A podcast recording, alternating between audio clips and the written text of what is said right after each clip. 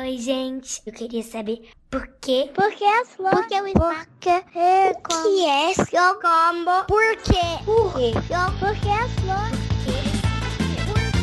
Olá, ouvintes, sejam bem-vindos ao SciCast. Eu sou Tarek Fernandes de Goiânia e ninguém deveria ter saído da fase do porquê. Olá, meu nome é Glaucia, aqui de São Paulo. Há um muito tempo atrás de uma galáxia muito, muito distante. De Gaspar Santa Catarina, aqui é Marcelo Guaxinim, e já que tem tanto reality show com a versão infantil, The Voice Kids e Masterchef Kids, podia ter o BBB Kids de janeiro, os pais poderem escrever as crianças, né? que Já tá sem aula mesmo. Caraca, O é. BBB Kids podia ser depois do carnaval, né? Lá pra depois de alguns meses. Não, tem que ser janeiro porque as crianças estão em casa, não tem escola. Não, acho que você não entendi. Você não entendeu. Ah, tá, não, mas aí é o BBB bebê, aí é outra coisa, é maternal.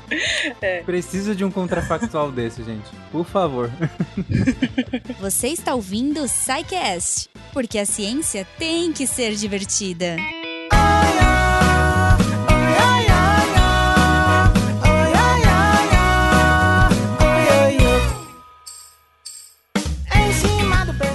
Bom, gente, mais uma edição do SciCast nesse mês de férias. Como o Guaxa colocou, janeiro é o mês clássico de férias escolares. E aí a gente resolveu fazer alguns episódios mais leves, inclusive dois episódios já. Esse é o segundo do SciKids, para que nossos, todos os nossos ouvintes que têm um pequeno, como a gente gosta de chamar, um pequeno intrépido perguntador em casa, possam sentar e ouvir junto com seu pequeno também um SciCast agora em janeiro. Mas não quer dizer que essa semana não teve mais. Terça-feira dessa semana, nós publicamos um SciCast, que é o segundo, né, em, em parceria com a Pfizer, em que nós falamos sobre o cartão de vacina. Então, nós explicamos lá uma série de vacinas, programas vacinais, histórico de programas vacinais. Tá bem legal, vai lá ouvir. E hoje, que é o, o de sexta-feira, o clássico SciCast, será mais um SciKids. E para começar, é, vou começar com uma pergunta, digamos, ampla, por assim dizer. Vamos lá. Oi, o meu nome é Gustavo. Eu tenho 8 anos. Eu sou de São Paulo. Minha pergunta é por que o espaço é infinito? Então, gente, é, o Gustavo, ele vai começar esse episódio com uma pergunta muito simples. Aí eu vou aproveitar que a Glaucia tá aqui pra justamente responder. Glaucia, responde aí, já que é uma pergunta fácil, a gente pode começar com essa, né? Então, essa pergunta eu escolhi ela porque é exatamente uma das perguntas que mais exemplifica assim os questionamentos na física, porque ao meu ver a física você nunca pode falar certamente ser somente ser como na matemática, né? E é dessa forma e pronto, porque a última pessoa que falou isso falou sobre a física moderna, que era uma pequena mãozinha de chuva, né? E hoje a gente, essa pequena mãozinha virou uma tempestade gigantesca que a Uhum. gente não tem muito conhecimento ainda sobre. E ainda estão se estudando sobre a finitude do universo, né? Se ele realmente é infinito ou se ele é finito. É uma questão assim um pouco mais histórica, né, que eu gosto de trazer sobre isso, foi sobre um padre, o Giordano Bruno, que ele baseado no- nos estudos de, de Copérnico, ele teve um sonho, né, que naquela época se acreditava que a Terra era o centro do universo, ok? Sim.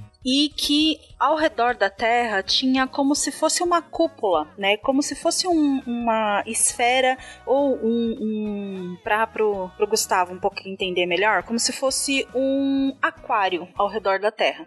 E Uhum. nesse aquário ele estava cheio de estrelas e as estrelas ficavam presas ali naquele aquário, os planetas, a- o Sol, tudo ficava ali preso, né? Uhum, Tipo aquela tampinha de, de tampar bolo, né? Tipo, Isso, exatamente. Uma boleira. Isso, tipo uma boleira. faz O sentido. bolo, o bolo seria a Terra e a tampa seria, né, essa esfera, né? E aí a Terra seria o centro e tudo estaria ao redor, né? E ele teve um sonho seguinte, que ele imaginou se uma pessoa subisse, né, no, no muro, como se fosse no muro, na- no extremo da Terra, e atirasse uma flecha, uma pessoa, vamos começar na pessoa no centro da Terra atirasse uma flecha. Uhum. Essa flecha ia até aonde? Ah, ia até essa esfera, ok? A borda, né? Isso, até a borda. Mas se ele subisse nesse muro e atirasse atirasse novamente essa flecha, até onde a flecha iria? Aí a gente Hum. pensa, ah, iria até mais uma, um- uma borda, até mais uma, é, é, uma- um término, né? Uhum. Aí, se a gente continuasse fazendo isso infinitamente, até onde essa flecha iria? E dali ele percebeu que o universo, ele é um universo infinito, que a gente não tem uma borda. E aí, por causa disso,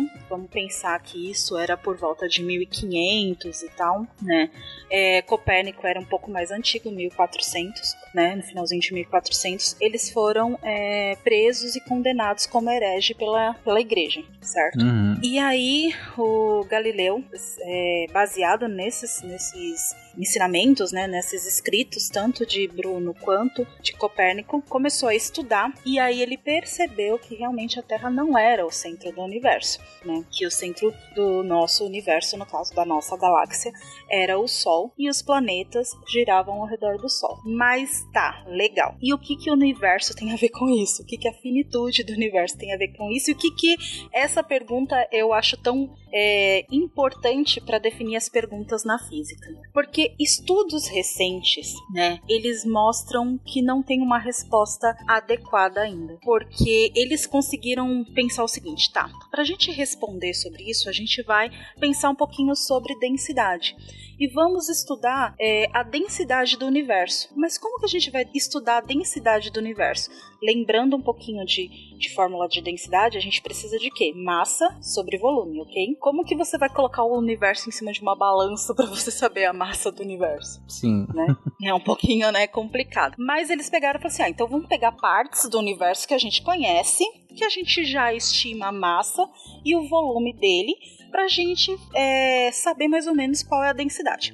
E aí eles, eles pensaram o seguinte: bom, para que o universo seja infinito, a densidade tem que ser 0,00188 gramas por centímetros cúbicos. E aí eles pegaram essas partes conhecidas e fizeram esses cálculos. Então essas partes conhecidas deu um valor cinco vezes menor a esse valor que eles estimaram. Uhum. Logo, o universo é infinito, beleza? Uhum. Porém, a gente conhece apenas 5% do universo. Muito pouco, né? Isso significa 95% é desconhecido. E aí, se a gente pegar uma outra parte desses 95% e a massa der superior, a densidade, perdão, der superior a esses 0,00180 gramas por centímetros cúbicos, vai Uhum. significar que o universo é finito, tem um fim.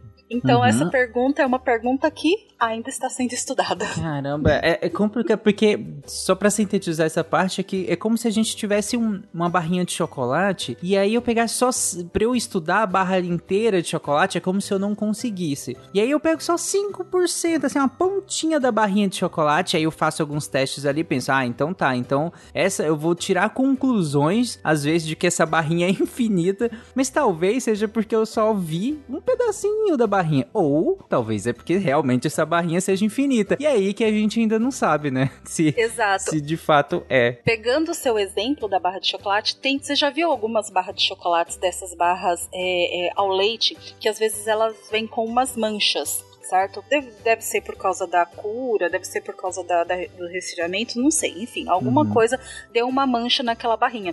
E você já percebeu que às vezes é só um pedacinho da barrinha que tem essa mancha, não é a barra inteira. Então, se eu der pro. Vamos supor que eu te dou, Tarek, só esse, esses dois quadradinhos que tem essa mancha dessa barrinha de chocolate. Pra Uhum. você deduzir que a barra inteira tem a mancha, é simples, porque você só tá com aqueles dois pedacinhos. Sim, e talvez seja melhor nem comer, né? Porque É, vai que. vai que, vai que, né? Normalmente é o açúcar cristalizado, acho que é tranquilo. Mas Se, se tiver verde e não branco, aí É. não evita. Melhor se tiver não. peludo, aí sim, não coma. É. Mas, mas bem legal. E Glaucia, não é a primeira vez, inclusive, que a gente tem respostas aqui no PsyKids que a gente fala, cara, a ciência ainda não tem uma resposta pra isso. A gente ainda não sabe exatamente. A gente já começou a investigar, já tem muita pesquisa, mas a gente ainda não sabe. E eu acho legal a gente trazer essa- essas perguntas, essas respostas pra cá, tanto pra, que as, pra que todo mundo que esteja nos ouvindo entenda que, que é isso, tem limitações. Tudo, tudo, tudo tem limitações, né? E além disso, pra gente, vocês podem estar estudando. Gustavo, você pode estar estudando isso, inclusive. Talvez, se você, quando você crescer, se você quiser um dia entender mais dessa finitude ou infinitude do universo, você mesmo pode estudar isso, beleza? Ou na pior das hipóteses, pede pra sua mãe fazer um bolo de chocolate e você tá estudando o universo. É, um bolo de chocolate com cobertura de chocolate, aí você Meu pensa. Deus, gente, não, não faz isso. Ele tem oito anos, não é pra estar comendo doce desse jeito. Sem açúcar, chocolate 100% de cacau. Uhum, amargo, tá, ok.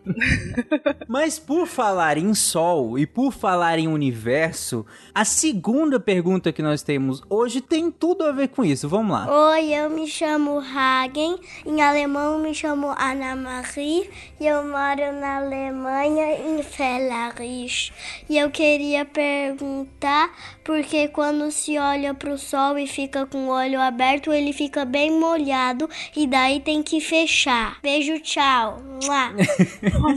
Deus, que coisa mais Beijo, fofa. Hagen. A- Assim, não, não, não olha pro sol. Fica o É, é uma boa. E desculpa, Hagen, eu não consegui entender sua cidade.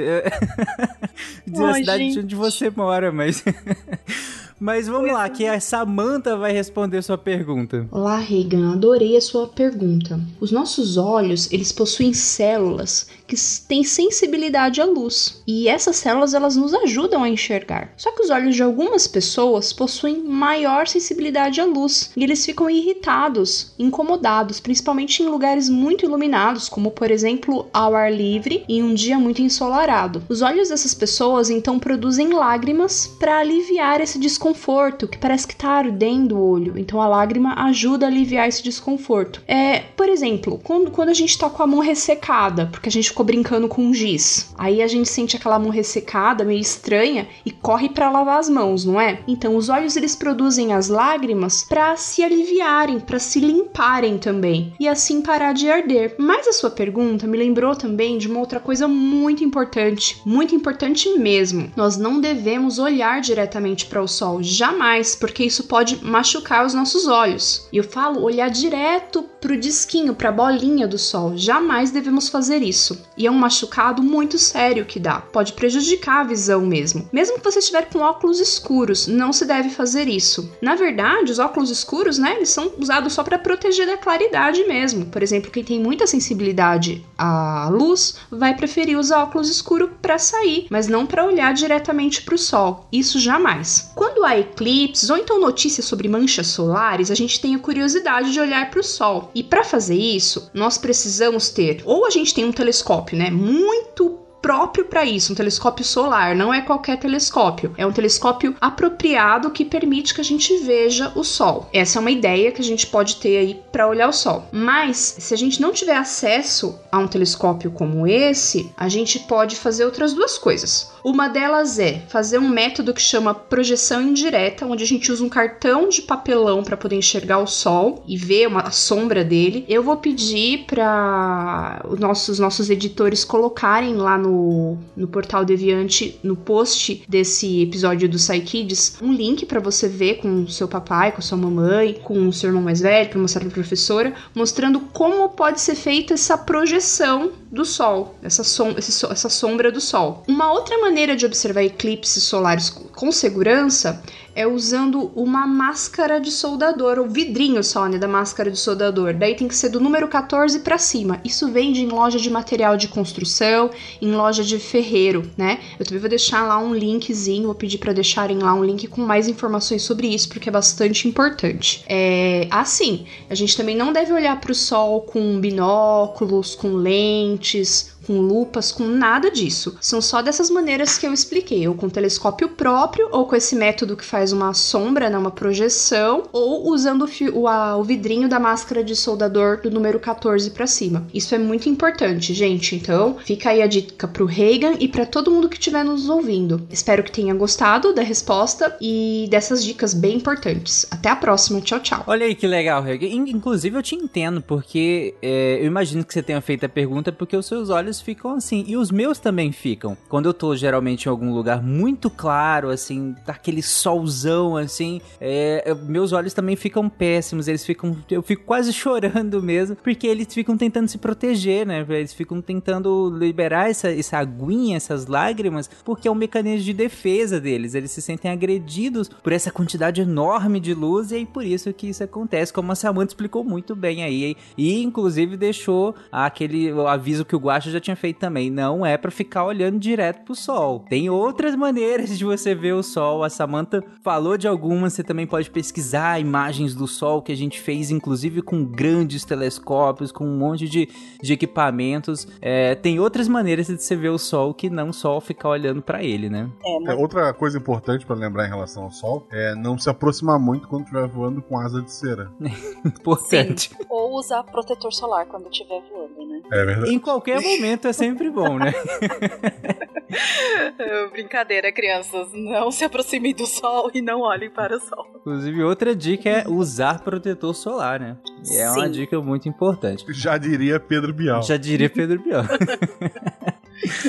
Quando o, o web de Zip pica na uma pessoa doente, ele dói muito. Porque o moquitinho pica assim, pique. E aí com repelente? Não, pique. O moquitinho vai assim.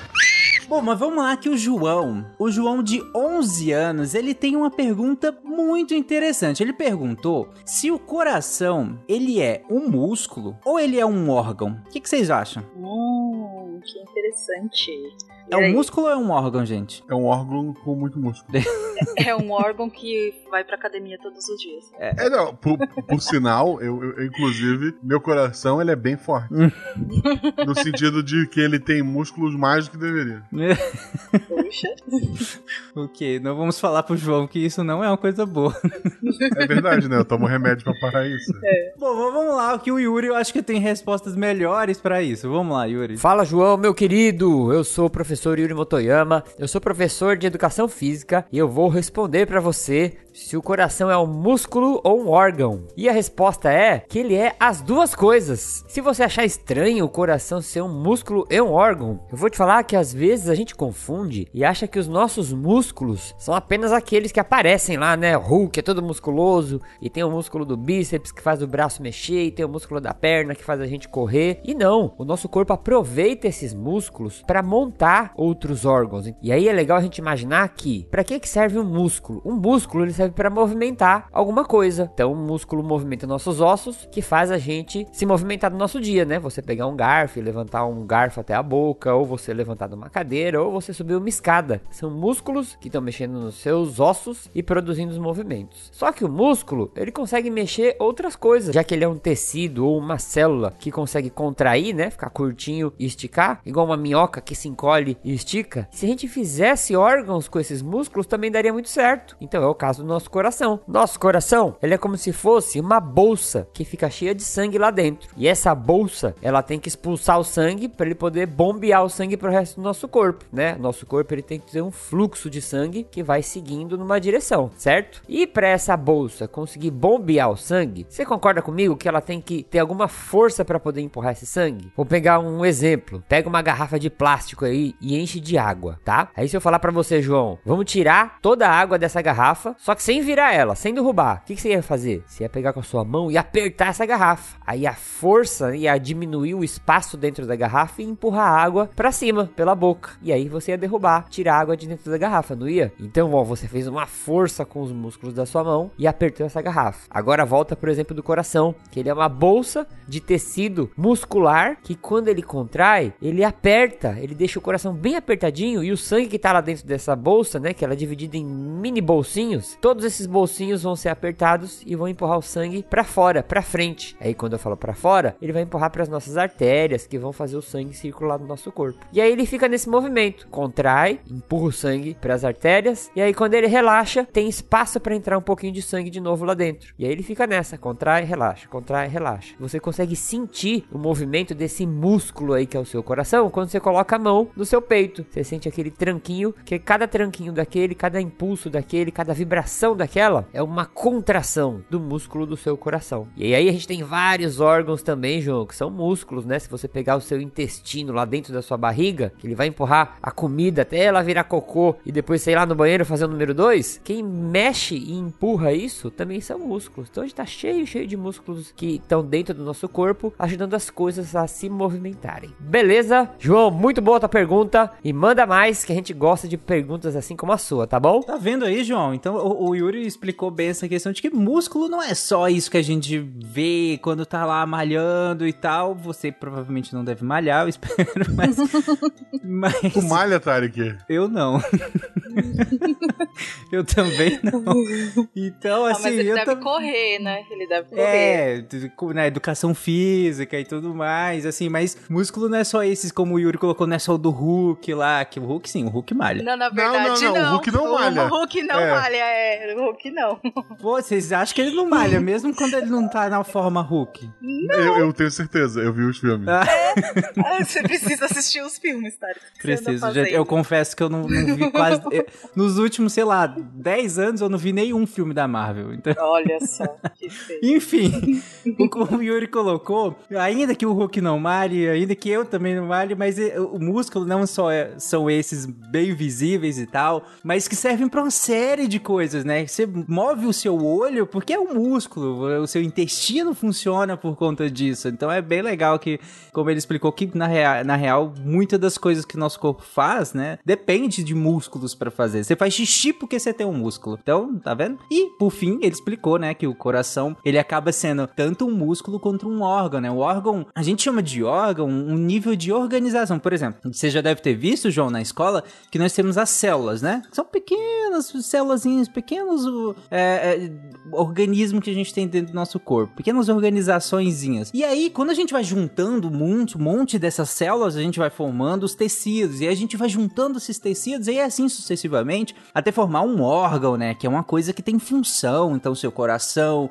seu rim, aí você tem vários, o seu fígado, são todos órgãos, cada um tem sua função. Por isso que o coração, ele é tanto um músculo quanto um órgão, porque órgão é só um tipo de organização que a gente dá nome para uma quantidade de células que a gente tem dentro do nosso corpo. Eu acho que ficou clara essa explicação do Yuri, ficou bem legal, né? É, uma coisa que, que é legal também, que dá pra gente ouvir o nosso coração sem precisar dos aparelhos do médico, né? Então, assim, quando você estiver correndo, Yuri, estiver correndo bastante, né? Aí você parar, coloca assim os dedos no seu ouvido, tampando o seu ouvido, pra você não ouvir os barulhos externos. Fica bem quietinho. Aí você vai conseguir ouvir o seu coração batendo. É bem legal essa experiência. Exatamente, também tem essa Dica opção. pra vida toda, sempre escute seu coração. Sempre escuta o Sim. seu coração. Ou não, né? Ou não. É, eu acho que o Tarek tá precisando de conselho, Gacha. É, acabando aqui, a gente vai fazer a intervenção. É, tá? uma sessão, uma sessão com o Tarek.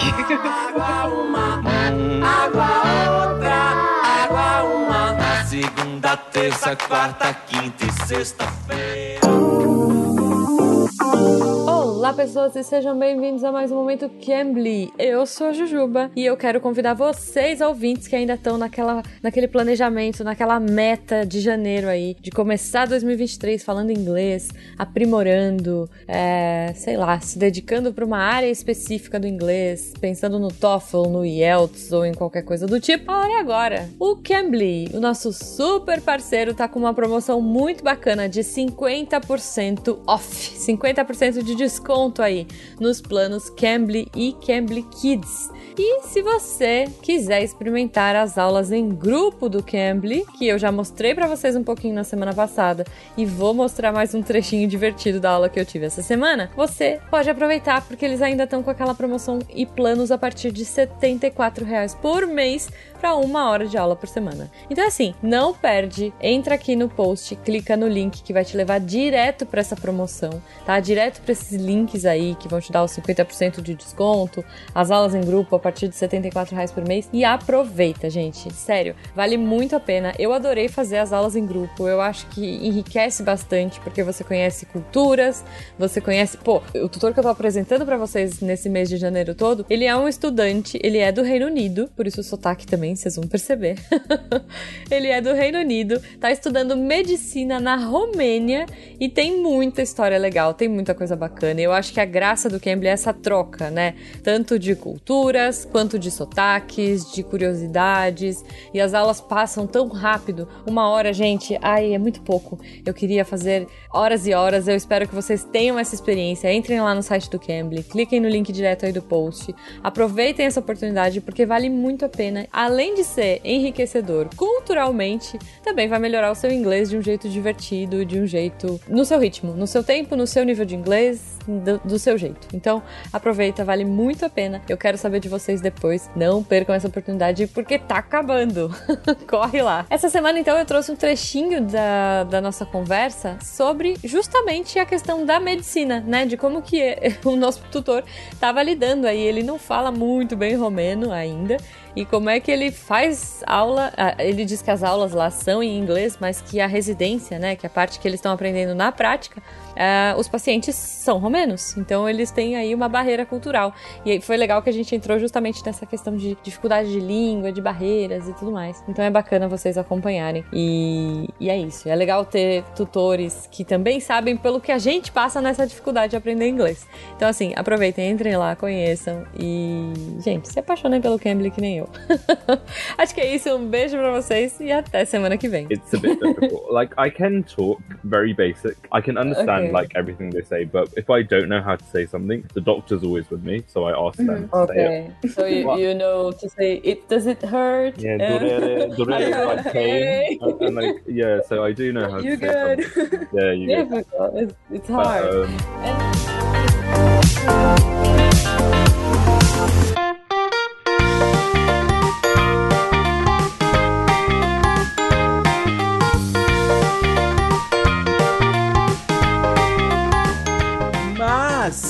pra quem acha que o seu coração é de pedra, e aí? Esse coração é feito de quê? Eu acho que a Agatha também tem a mesma dúvida. Vamos lá. Oi, meu nome é Agatha, tenho seis anos, vim de Maria da Fé, queria saber como que as pedras são feitas. Olha aí, então a Agatha, tá vendo? Então, pra quem aí tem um coração de pedra, a Agatha também quer saber como que as pedras são feitas. Será que as pedras são feitas? Eu não, não sei exatamente.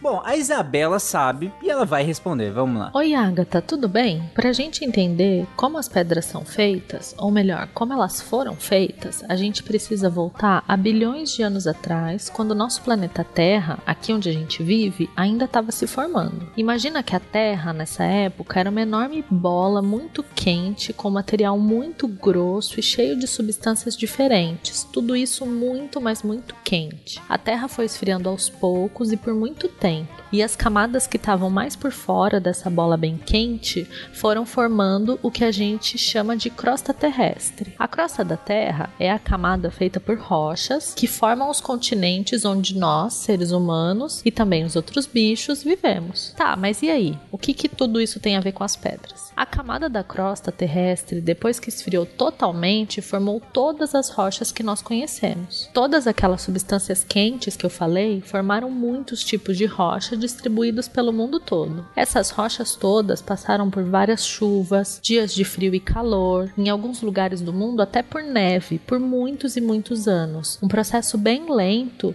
que ajudou a formar todas as pedras que nós conhecemos. Podemos dizer que as pedras são resultado de milhões e milhões de anos de processos que chamamos de intemperismos. Esses processos formaram os solos todos do mundo, todas as montanhas, montes e colinas.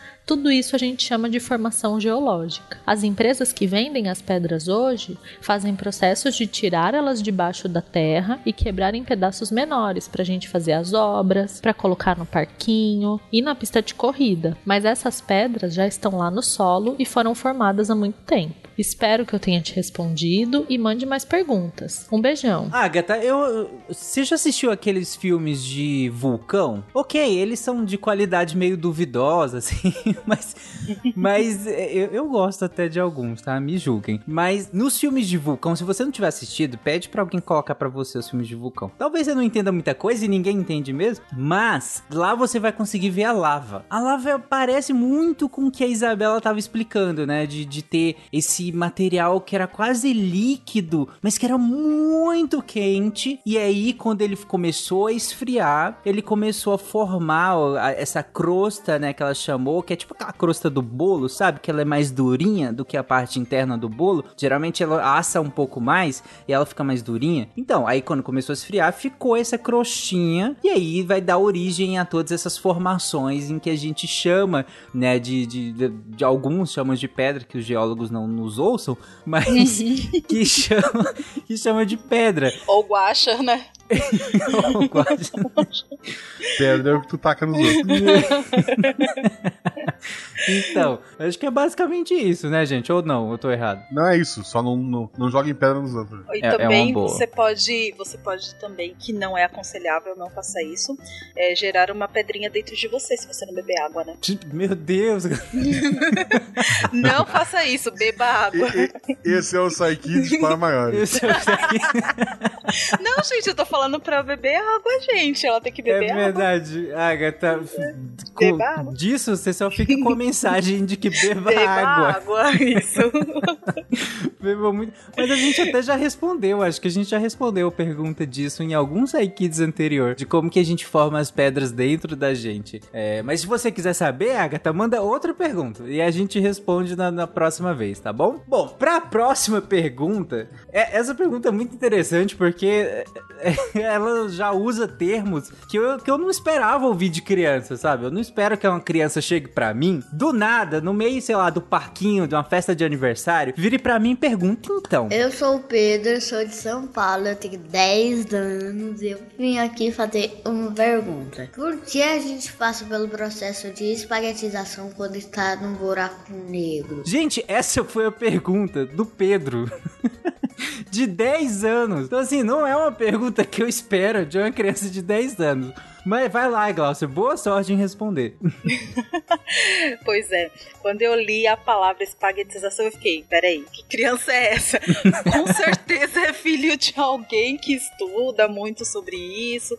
Ou então, ou então ele gosta muito dos filmes da Marvel, da DC, né? Do Flash, pode ser, mas vamos lá. Antes de responder, então, sua, sua pergunta, Pedro, a gente precisa pensar assim, o que, é um buraco negro, né? Porque, bom, pela sua pergunta você deve saber o que é um buraco negro, mas às vezes as outras crianças não sabem. Um buraco negro, resumindo, é um buraco que não tem luz. Olha que legal. simples assim. Não, não é, não é tão simples assim, não. É uma região no, no nosso espaço, né, que é chamado de espaço-tempo, em que ao redor dele tem um campo gravitacional muito intenso. E o que, que é campo, gravitacional? Campo gravitacional é uma. Como, como eu posso explicar? Uma força invisível, digamos assim, tá? É como se fosse uma força invisível que mantém as coisas uma, uma perto da outra. No caso aqui da Terra, é o que mantém a gente é, fixo no chão, né? Que a gente tá não fixo, né? Porque a gente anda e corre, mas enfim, que mantém a gente no chão, né? Porque se não tivesse a gravidade, a gente iria flutuar, né? É, é bom você tá até dar uma pesquisada aí no Google, olha os, os astronautas dentro do, do- dos foguetes, onde a, a gravidade é bem pequenininha, eles ficam até flutuando ali, né? Mas enfim, então ao redor do, do, do buraco negro tem um campo gravitacional muito grande, muito intenso. E aí faz com que os objetos que ficam ao redor dele, objeto que passa é, perto desse buraco negro, sejam puxados, sejam atraídos até ele, tá? Como essa gravidade, esse campo gravitacional é muito intenso, é muito difícil escapar dele. Até a luz ela fica presa ali. Então ela fica ao redor do do, buraco negro. Aí se você colocar também no Google imagens de buraco negro, você vai conseguir às vezes ver algo, uma, uma imagem bem preta no centro e um disco de luz ao redor. Né? Tem, é, se eu não me engano, o Interstellar fala bastante sobre isso, tem um, uma imagem sobre isso. Então, a luz ele fica ali. É, e tem como escapar desse campo gravitacional? Tem. Porém, a velocidade do objeto ou do corpo ele tem que ser superior à velocidade da luz. Logo, a gente ainda não descobriu, e eu falo ainda, com letras bem maiúsculas, porque a física sempre está crescendo, um, um objeto ou um corpo ou alguma coisa com uma velocidade maior do que a velocidade da luz, tá? Na nossa galáxia aqui, né, a gente tem um buraco negro no centro da nossa galáxia. O nome dele é Sagittarius A, tá? Ele, ele fica ali no centro da nossa galáxia. Mas não tem um problema não, não se preocupe, porque é, a distância que a gente está é uma distância ainda segura, a gente não vai ser atraído por esse buraco negro, tá bom? Pode ficar tranquilo. Por Ainda. enquanto não. Ainda, é. ainda. E provavelmente quando for, você não vai existir. Então fica muito tranquilo Não sei o sobre que, que é pior falar. Esse é o episódio sobre ficar muito tranquilo. mesmo. É, um episódio É muito pedra, coração, vamos lá. Ai, mas enfim, vamos lá. É, então, o que que acontece, né? Como um buraco negro, vamos pensar é, sobre uma bolinha bem pesada, se bola de boliche, tá? Se você já foi em algum boliche, ou se você já viu desenhos do pica-pau que tem uma bola de boliche, que alguns, alguns, no- creio que no desenho do pica-pau tem alguns personagens que até engolem bola de boliche, eles ficam com a bundinha lá no chão, não conseguem levantar e tal. Creio que as crianças de hoje em dia não vejam pica-pau. Ai, é verdade. Não vê pica-pau. Mas enfim, então procura algum episódio do pica-pau que você vai gostar. Apesar que. É, mas enfim, você vai gostar. Vamos lá. Você vai gostar. É bom pra você? Não sei. Não sei, né? Mas é muito, muito legal. Mas enfim. Então a, a bola de boliche ela é bem pesada. Então vamos imaginar que a gente coloca ela dentro de um lençol, né? Em cima de um lençol e você e os seus amiguinhos ficam puxando esse lençol em cada, em cada ponta. Ela vai fazer uma, uma deformação, ela vai é, puxar o lençol para baixo por causa do peso dessa bola, né? Então isso a gente exemplifica, a gente mostra como um exemplo do que qualquer corpo, qualquer planeta, qualquer estrela faz no espaço-tempo, tá lá no espaço. Só que como o buraco negro ele é muito, muito, muito, muito pesado, ele vai fazer, é, ele vai puxar de uma forma que vai fazer como se fosse um túnel desse nesse lençol, né? Então é como se vocês não agu- aguentassem ficar puxando ele, então aí vocês vão ser atraídos por essa bola de boliche e vai ficar segurando o, o lençol lá em cima e a bola de boliche vai ficar lá no chão, né? Então Uhum. vai formar como se fosse um túnel. E aí o que, que acontece? Conforme você vai é, descendo, se você descesse num, num buraco negro, conforme você vai descendo, a gravidade vai aumentando. Então, no- lá em cima, onde a gente chama de horizonte de eventos, lá bem na, na beirada do buraco negro, é um, um valor de gravidade, é uma, é uma força, um valor de força que puxa as pessoas. Conforme você vai descendo, vai entrando mais, o valor ele vai aumentando. Então, vamos supor que, que fosse o número 2. Lá em cima é o, o valor da gravidade é 1, vamos supor, do campo gravitacional. Aí você desce, você multiplica por 2, então 1 vezes 2 é 2. Aí depois você multiplica por 2 de novo, então 2 vezes 2 é 4. Então conforme você vai descendo, né, ela vai ficando mais forte. Então se você entrar, e vamos supor que você pula, como se você pudesse pular como se pula numa piscina. Então você pula em pé dentro de um buraco negro. O seu pé vai ter um valor de gravidade muito maior do que a sua cabeça. Então o seu pé vai ser esticado, então o seu corpo inteiro vai ser esticado. Entendeu? Meu Por Deus. tá- tá- eu não sei se tá. A gente vai ter que colocar. É, como que é? Sai como que Kids fala? para maiores. É para maiores, né? A gente tem que É colocar. o nome do episódio, é Psychic para é, enfim.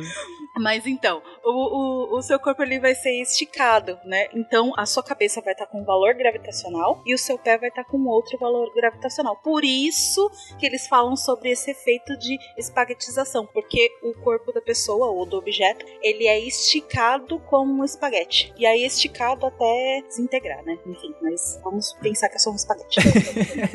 É, apesar da gente falar espaguetização, não vai virar um espaguete, né? Na real, Não, vai é. esticando, esticando, até o último átomo separado do último átomo, Exato. né? E, E, e vai ser bem rápido, pode ficar tranquilo. E você não vai sentir, é, pode ficar tranquilo. O problema é que você não vai sair pra contar pra gente, mas enfim. É verdade. Infelizmente, a gente não vai ter como saber se isso realmente aconteceu, como aconteceu, porque, na- como a Glaucia explicou, né, Glaucia, nem a luz sai de lá, né? Isso. Nada sai de lá. Não vou em perto do sol, não entre em buraco negro. Não, Não entre em buraco negro. É Use impo- protetor solar e bebe a água. Essa é a mensagem do, do- É, do- a água é a mais tranquila, eu acho. é a mensagem do episódio. Quando o, o web de Egipto pica na uma pessoa doente, ele dói muito. Pica o moquitinho, pica assim, pique. E aí com repelente? Não, pique. O moquitinho vai assim. Mas, pra finalizar, eu acho que tem mais uma pergunta que aí também gera uma mensagem, que é sobre alimentos. É a pergunta do Matheus, vamos lá. Olá, meu nome é Matheus, tenho 5 anos e moro em Ponte Nova, Minas Gerais. Bom, é, minha pergunta é: por que a maçã escurece quando ela é descascada? Então o Matheus, lá de Minas Gerais, de 5 anos, ele pergunta, ele, como vocês ouviram, ele pergunta por que, que a maçã escurece quando a gente descasca ela. Então o Matheus, ele deve ter descascado a maçã, deixado em cima da mesa e aí na hora que voltou tava lá, a maçã toda escura. E aí, Nanaka, por que que a maçã faz isso? Por que a maçã escurece quando ela é descascada? Quando a gente corta ou descasca uma maçã, a parte de dentro dela entra em contato com o ar, e o ar tem oxigênio. Na maçã tem várias vitaminas e minerais e também tem o ferro. O ferro, quando entra em contato com oxigênio, fica escuro, igual quando tem um portão de ferro que enferruja e, vira- e fica marrom, porque ele entrou em contato com oxigênio por muito tempo. E várias frutas têm ferro, então isso também acontece com outras frutas, como por exemplo bananas, peras e outras. E para evitar isso, a gente pode, por exemplo, colocar suco de limão numa maçã ou banana picada, pois o limão é uma das frutas que tem muita vitamina C. E a vitamina C também reage com oxigênio, só que ela não fica escura, ela só reage com oxigênio e não deixa o oxigênio chegar na maçã ou entrar em contato com o ferro que está na maçã. Então, se você quer que a sua maçã não escureça, coloque um pouquinho de limão nela. Eu, eu, tinha, eu tinha um amigo, o Will, queria mandar um beijo pra ele, lá em Floripa, porque ele fazia engenharia de alimentos na UFSC. Uhum. E a gente jogava RPG junto e tal. E daí um dia ele falando: Ah, tenho que ir porque eu tô fazendo uma pesquisa na faculdade. Aí qual era a pesquisa. Aí ele falou: Ah, a gente tá pesquisando de como a maçã não, não ficar escura, né? Aí eu respondi: Mas não é só comer rápido. e, e a gente nunca mais falou e queria pedir desculpa pro, pro Will. Eu ia falar, era só não descascar, né? Coitado, cara. Inclusive, um abraço pra galera da engenharia de alimentos. eh, eh, São um pessoal muito legal de, de conversar, porque você pega muita dica do dia a dia, gente. É muito bom. Pra quem conhece alguém da engenharia de alimentos aí, extraia conhecimento deles, que, que é muito legal. É, inclusive, tem uma, uma dica, né, de, de você diminuir essa oxidação. A Nanak explicou muito bem, né, que, que essas coisas elas oxidam, por isso que elas fe- acabam escurecendo, né? Entre aspas, é como se elas enferrujassem, né? Como a Nanaka usou muito bem o exemplo do ferro, né? No portão, ou você tem al- algum, alguma coisa de ferro e aí ela vai ficando escurinha porque ela vai ficando enferrujada, né? Às vezes ela vai descascando também porque ela vai perdendo é, o, o ferro dela. Ah, algumas coisas, ah, ah, se você passar limão na superfície dela, ela previne essa oxidação. Então ela acaba durando mais tempo em contato com ar sem oxidar. Agora, se, se você vai passar limão na sua maçã, aí é com você, porque pode ser que você não goste do sabor da maçã com limão, mas é, é gostoso, mas vai que você não gosta, então é melhor seguir a, a, a ideia do guacha e descasta e já come logo ela para que ela não fique escura, nem oxide, não fique, não, não- às vezes perde um pouco a textura, né, um, um pouco do sabor, então come rápido, come a, a maçã um pouco mais rápido, que eu acho que vai solucionar o problema. É, uma coisa assim, se for passar, se alguma criança estiver ouvindo, porque quiser passar limão na maçã, pede pra um adulto passar o limão. Voar no sol e entrar em buraco negro tranquilo. Agora, limão, ela tem que chamar tudo. É isso. Tem que chamar o adulto. Não, Guaxa, porque queimadura de limão é complicado, né? É verdade. Ok. É verdade. Sempre que pegar, lava bem as mãos ou pede pra É. o- um adulto fazer com vocês, né? porque pode às vezes queimar se vocês derramar limão na pele e sair ao sol, sair no, no lugar de fora, é, sair para fora de casa, né? Sa é, tiver contato com Sair o pra sol, dentro de é, casa sair pra fora, né? Se você sair e tiver contato direto com o sol, pode queimar a pele e é uma queimadura bem feia. Então, sim, o limão é perigoso nesse sentido, mais do que voar perto do sol. Mas de É. ficar sempre uma água, mais Exatamente. Então, só tomar cuidado aí. Bom, gente, então é isso. Mensagens finais? Não voe perto do sol. Boa. Não entre em buracos negros. E se for operar um limão, chame um adulto. Exatamente. Tome água e use protetor solar. Então, fechou. Com essas mensagens aí, vocês com certeza vão evitar muitos problemas na vida, tanto vocês adultos quanto vocês crianças. Mas se você tem um pequeno, intrépido perguntador em casa, grave e nos mande as perguntas que os nossos cientistas estão prontos para responder e te livrar ou não de várias enrascadas. pode ser que não te livre, pode ser que gere várias outras perguntas e várias outras enrascadas, mas aí beleza, aí você vai mandando e a gente vai respondendo aqui na medida do possível, beleza? Ah, e para onde mandar? Vocês podem mandar para contato@saicast.com.br, então contato@saicast.com.br, ou você pode mandar pelas redes sociais, ou se você, o seu cuidador, quem for responsável, for patrono do SciCast, pode mandar lá pelo WhatsApp também, a gente tem grupos de patronato, né, com os patronos no WhatsApp, então aí pode mandar por lá também que a gente pega, é, mas sempre melhor pelo e-mail contato@scicast.com.br. Então é isso, crianças, um beijo e até semana que vem. Tchau, gente. Até. Tchau, rock, que eu fico assim. Brancão, branco como coco, branco como leite, branco como dente. É brancão, oh yeah!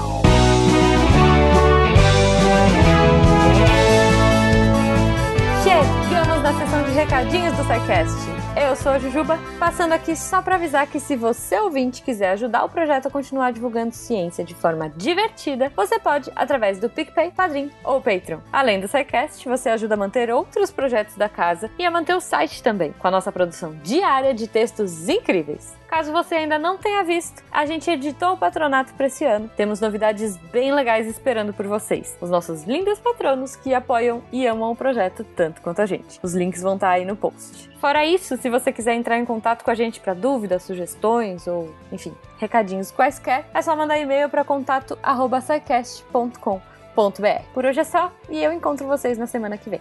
Tchau.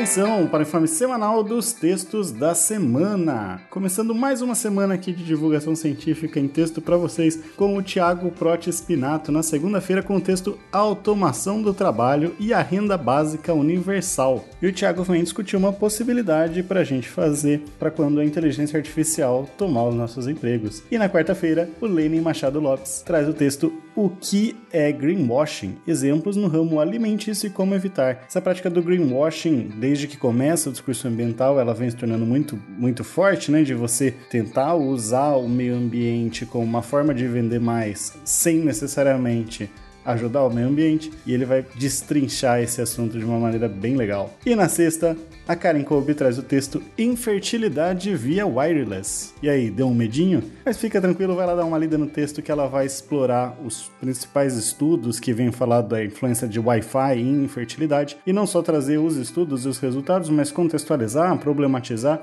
e discutir para ver o que, que realmente a gente precisa cuidar é, e o que, que já tem de consolidado sobre o assunto, que não é tanta coisa. Esses textos e mais, muito, muito mais, você encontra em www.deviante.com.br e você também pode vir ajudar a tor- tornar a ciência mais divertida virando um redator deviante. Manda um e-mail para contato@scicast.com.br e vem entrar para a equipe. Eu sou o André Trapani, sem ideia para piada ruim, apagando a luz da Torre Deviante. Se a ciência não for divertida, tem alguma coisa errada. Tem que ser divertida. A coisa mais divertida que tem é a ciência.